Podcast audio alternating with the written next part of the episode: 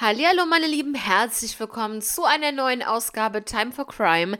Ich hoffe, ihr hattet eine tolle Woche und wollt jetzt ins Wochenende starten. Ja, da kann ich euch doch gut helfen.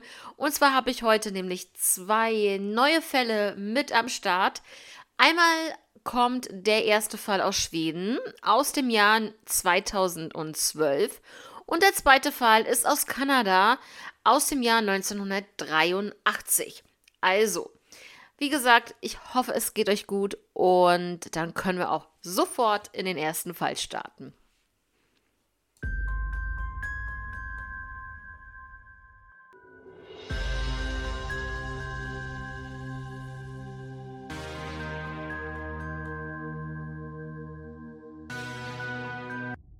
Im ersten Fall geht es um den vermissten Fall von Niklas Jonsson.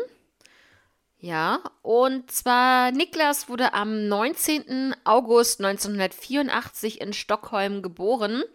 Er hatte eine jüngere Schwester und sein Fokus war auf Natur gerichtet und natürlich auch auf Tiere. Er hat dann sein Abitur gemacht und ging danach auf die Uni in Stockholm.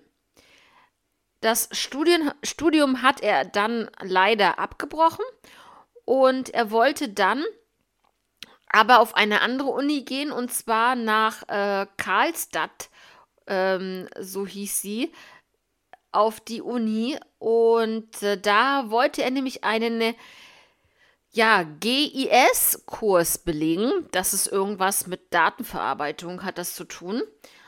Ja, das einmal dazu. zweitausendacht wollte er umziehen. Er war dann vierundzwanzig Jahre alt zu diesem Zeitpunkt. Er liebte auch das Pilze sammeln und war immer wieder mal allein in Wäldern unterwegs. Und er tauchte unter anderem auch gerne mal in der Ostsee. Ja, im dritten Jahr im Studium hat er sich dann auf einmal irgendwie verändert. Und ja, was soll ich sagen, im Sommer kam Niklas immer zu Besuch, auch äh, in diesem Sommer, zu diesem Zeitpunkt. Und ja, er hat sein Programm abgeschlossen und es fehlten ihm aber leider noch genehmigte Ergebnisse. Also, ähm, ja, einen... Ähm, Ein bestimmter Schein fehlte ihm ganz einfach, um da seinen Abschluss zu bekommen. Im Sommer zweitausendelf hatte er einen Urlaub mit der Familie geplant und ja, das hat er dann auch durchgezogen. Er war mit der Familie im Urlaub und ja, er, danach wollte er halt regelmäßig wieder laufen gehen. Er hat sich bei dem äh, Midnight Race angemeldet. Und er hatte aber zu diesem Zeitpunkt wohl so ein paar Probleme mit seinem Fuß. Ja, und eine Woche später, zu diesem Zeitpunkt eine Woche später, hat er sich dann angemeldet für den, ja, mal gucken, ob ich das richtig ausspreche. Ich versuch's mal. Mit Nats Loppet in Göteborg. Oder Göteborg, ja. Und ja, da war der Urlaub dann schon zu Ende. Er ist dann mit dem Zug nach Göteborg gefahren zu diesem Rennen. Ähm, Lauf nahm er teil, ja, er war dort. Und das neue Semester fing äh, er dann auch an. Also das ist alles soweit bestätigt. Er hat am Lauf teilgenommen und er hat dann auch das neue Semester an der Uni gestartet. Am fünfundzwanzigsten Oktober zweitausendelf wurden die Eltern informiert, dass Niklas wohl vermisst wird. Ja, die Polizei hat sehr früh das Ganze, warum auch immer, als Mord eingestuft. Und ähm, ja, das ähm, ist halt sehr, sehr komisch. Ob sie irgendwelche Hinweise hatten, die sie nicht veröffentlichen wollten, das weiß ich nicht. Aber es ist schon komisch, dass sie halt wirklich von einem Mord ausgehen. Also, Niklas war zu diesem Zeitpunkt siebenundzwanzig Jahre alt und am Mo- Donnerstag morgens, das war der zwanzigsten Oktober zweitausendelf, Da verließ er seine Wohnung. Ungefähr sieben Kilometer ist er dann mit dem Fahrrad zum Hauptbahnhof gefahren in Karlstadt. Und ähm, ja, dort soll er in einen Zug gestiegen sein, der die Endstation Oslo hatte. Gesehen wurde Niklas dann zwischen Norwegen und Schweden im Bereich alte Svinesund-Brücke. Und das ist auch sehr interessant. Vielleicht ist er nach Norwegen gegangen. Auf der schwedischen Seite dieser Brücke, sag ich mal, gab es einen Laden, der bis zu einundzwanzig Uhr geöffnet hatte. Und dort hat man an diesem Abend ähm, wohl auch Niklas gesehen. Diese Svinesund-Brücke ist ähm, wirklich vierhundertzwanzig Meter lang. Eine Höhe hat sie von achtundfünfzig Metern und wurde zwischen neunzehnhundertneununddreißig und neunzehnhundertzweiundvierzig erbaut. Im Zug, ja, man ist ja da, oder man weiß ja, dass er mit dem Zug unterwegs war. Im Zug hatte Niklas dann sein Fahrrad wohl mit dabei. In Oslo hat er Geld abgehoben und dann war er im Zug von Oslo nach Halden und hat dort in einem Restaurant gegessen. Das haben Zeugen so gesagt. Erste Theorie, was mit Niklas passiert sein könnte, wie immer eventuell natürlich Suizid. Er hätte gerne eine Freundin gehabt, das haben ganz, ganz viele ausgesagt und er hatte nicht die Möglichkeit, eine Freundin zu finden, weil alle, ja, ich sage mal, auf andere Typen ein Auge geworfen hatten und ähm, ja, leider nicht auf Niklas und das hat ihn wirklich sehr, sehr zugesetzt. Und ähm, dann ist natürlich die Frage, ob es dadurch auch eine psychische Erkrankung gegeben haben könnte. Das ähm, muss ich hier leider mit einem Fragezeichen erstmal stehen lassen, weil da gibt es keinerlei weitere Anhaltspunkte. Zweite Theorie ist, dass es ein freiwilliges Verschwinden war von Niklas und ähm, da ist es halt so, dass er seine persönlichen Sachen und auch Dokumente zurückgelassen hat. Es gab keinerlei Bewegungen auf seinem Bankkonto zu, seit diesem Zeitpunkt und es gab oder er hat wohl auch keine größere Summe abgehoben. Ja, also ist ein freiwilliges Verschwinden erstmal ausgeschlossen. Die nächste Theorie ist, dass hier ein Unfall passiert ist und da kann es schon sein, dass Niklas eventuell an der Küste verunglückt ist oder irgendwo in einem Waldgebiet steckt, sich verlaufen hat oder ähnliches. Aber wie gesagt, das Ganze ist ja schon eine Weile her, also ähm, wird das so jetzt nicht mehr gedacht äh, von der Polizei, dass er ja, Opfer eines Unfalls geworden ist und dann vielleicht irgendwo noch im Wald umherirrt. Das jetzt zu diesem Zeitpunkt natürlich bestimmt nicht mehr. Ja, und die letzte Theorie ist äh, auch nicht auszuschließen, dass hier ganz einfach, ähm, wie schon bei unseren anderen Fällen oder eigentlich fast jeden Fall, dass diese Person, also in diesem Fall Niklas, dass er einem Verbrechen zum Opfer gefallen ist. Ich beschreibe das Ganze jetzt nochmal, Niklas und so weiter. Er verschwand also am zwanzigsten Oktober zweitausendelf, war siebenundzwanzig Jahre alt und hatte ein Mountainbike der Marke Nakamura. Und dieses ist, seitdem er verschwunden ist, auch mit ihm verschwunden. Die Familie hat so ein bisschen überlegt, was könnte passiert sein. Also sie gehen eher davon aus, entweder war es ein Unfall, Suizid oder eine Straftat. Ja. Und das Ganze ist natürlich ein Missing Cold Case.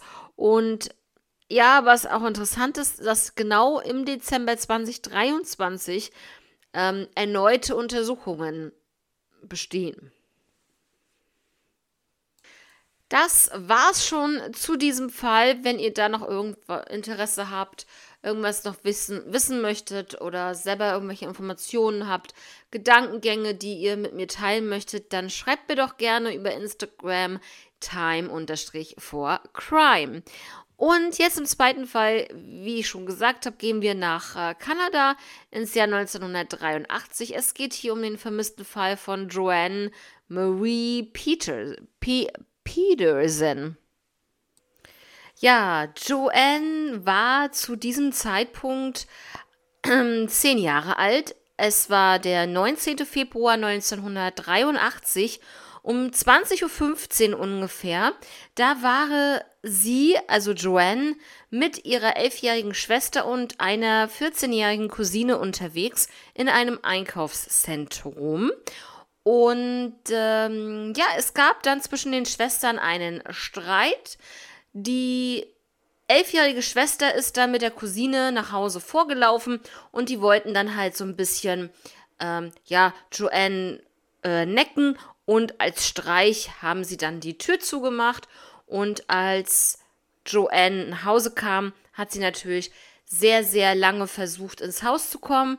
Sie haben sie aber nicht reingelassen. Draußen, muss man dazu sagen, weil es ist ja neunzehnten Februar gewesen, war es wirklich sehr, sehr ungemütlich, kalt, regnerisch, und irgendwann ist Joanne dann in einen nahegelegenen Laden gelaufen, um von dort aus ihre Eltern anzurufen. Die waren nämlich nicht zu Hause, die waren, ich glaube, bei irgendeiner Veranstaltung. Und ja, die Sie war in diesem Laden, aber da war gerade ein bisschen Hochbetrieb, also konnte sie da nicht wirklich äh, in dem Moment jemanden fragen, ähm, zwecks des Telefons. Und dann ist sie rausgegangen und da war nämlich ein Münztelefon, genau. Und äh, zuerst hat sie die Auf- Auskunftszentrale angerufen und dann ihren Stiefvater, beziehungsweise sie hat sich dann weiterleiten lassen zu dem Stiefvater. Und sie wollte dann halt von dem Laden von ihm abgeholt werden. Ungefähr dreißig Minuten später kam der Stiefvater dann an diesem Laden an. Da war aber Joanne bereits verschwunden. Und dann begann natürlich eine große Suchaktion. Ihr wisst es, wenn ein Kind verschwindet, ne, also egal wie alt, dann geht es los. Da muss jeder, nicht muss, aber da will jeder dabei sein und suchen und mithelfen.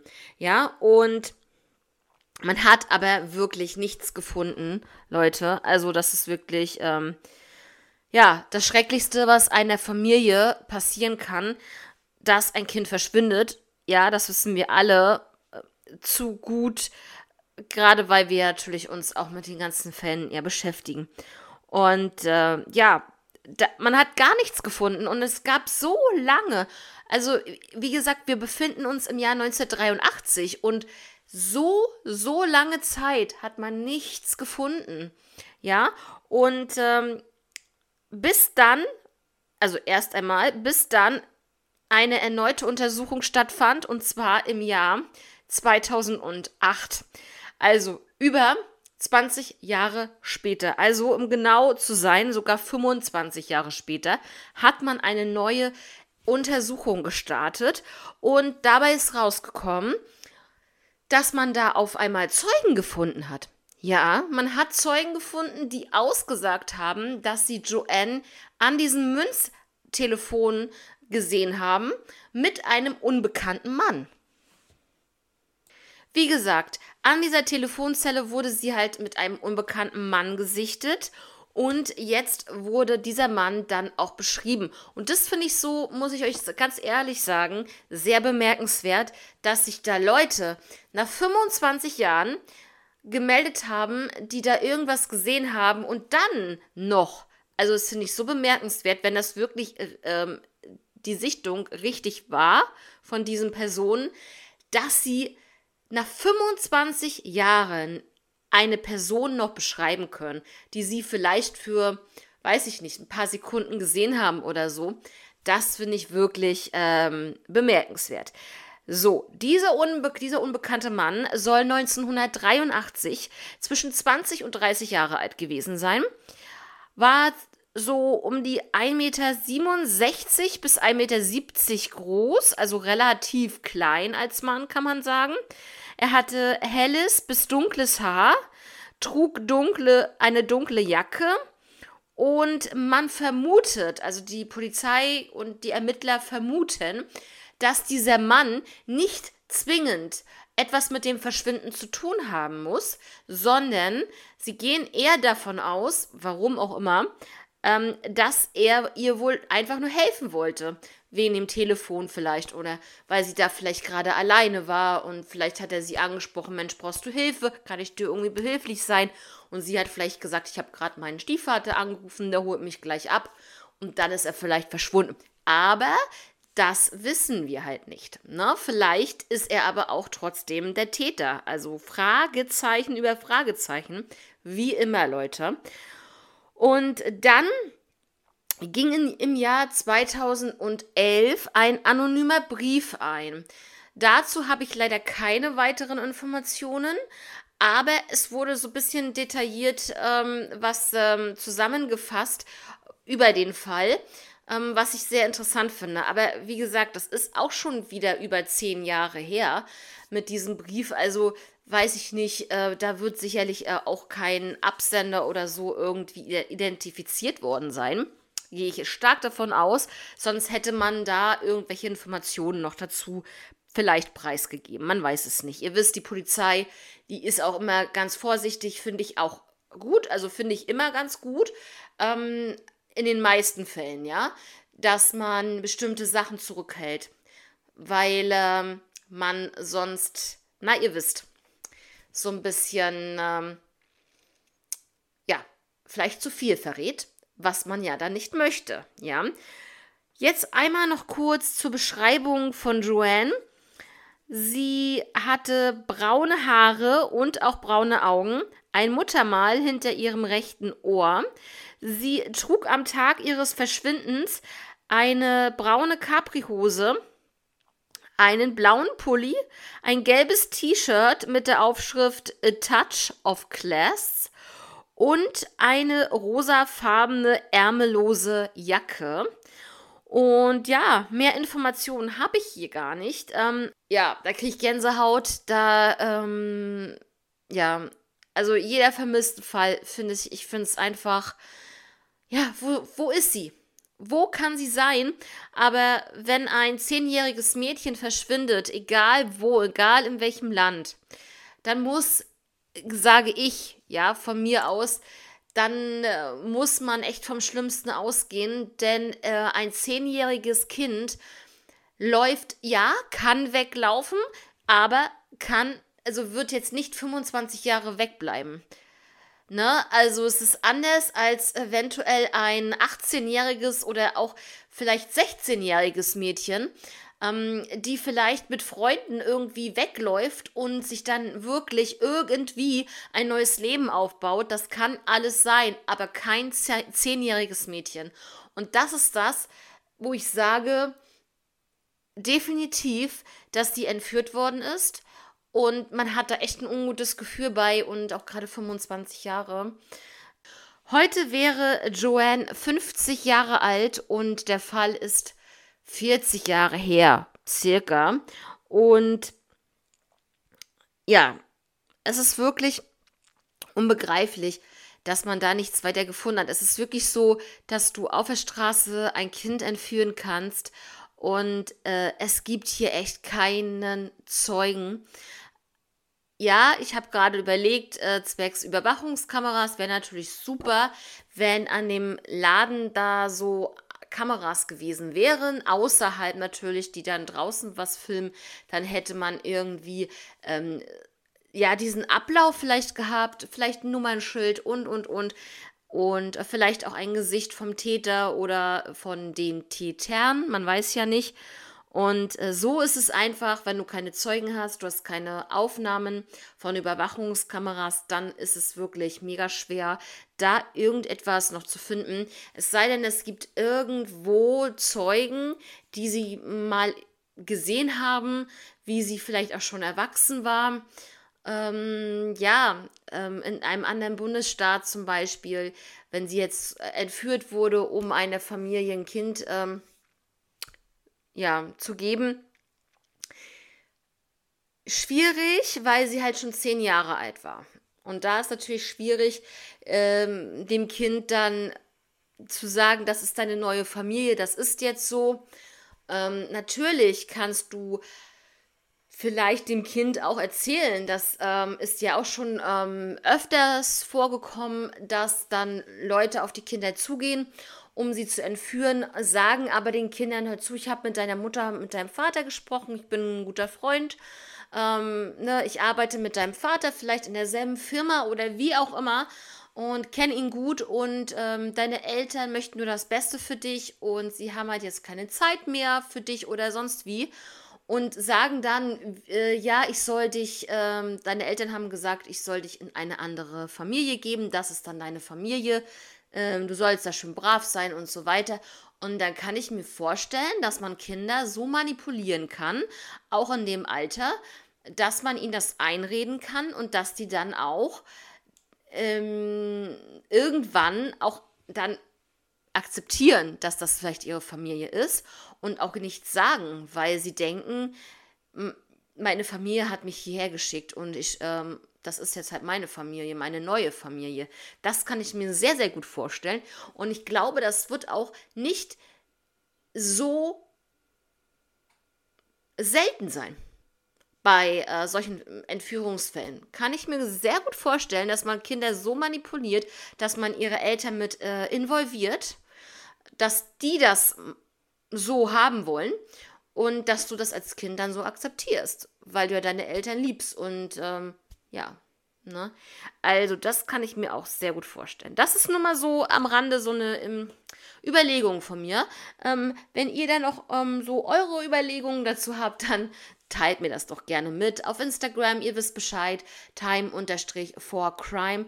Würde ich mich sehr freuen, wenn ihr da zu diesem oder zu den anderen Fällen, zu den allen Fällen, die ich bis jetzt gemacht habe, ähm, ja, mir da einfach so ein paar Sachen schickt, die ihr vielleicht da überlegt habt, dann können wir da gerne auch nochmal drüber quatschen. Ja, und dann würde ich einfach sagen, wir sind jetzt auch schon am Ende und ich wünsche euch jetzt auf jeden Fall ein wundervolles Wochenende. Ich entlasse euch jetzt in, ins Wochenende. Ja, würde ich sagen, habt ein tolles Wochenende, passt auf euch auf, bleibt gesund und dann sehen wir uns, beziehungsweise natürlich, um Gottes Willen, wir hören uns natürlich am Dienstag wieder in alter Frische. Und Leute, es ist dann schon Monatsende. Unfassbar, wie schnell der Monat vergeht. Eben hatten wir noch Weihnachten und Silvester, Leute, und es ist schon ein Monat fast rum. Es ist Wahnsinn. Na, die Zeit rennt jetzt schon wieder. Ja, also wie gesagt, ein schönes Wochenende für euch. Bis zum Dienstag. Macht es gut. Ciao.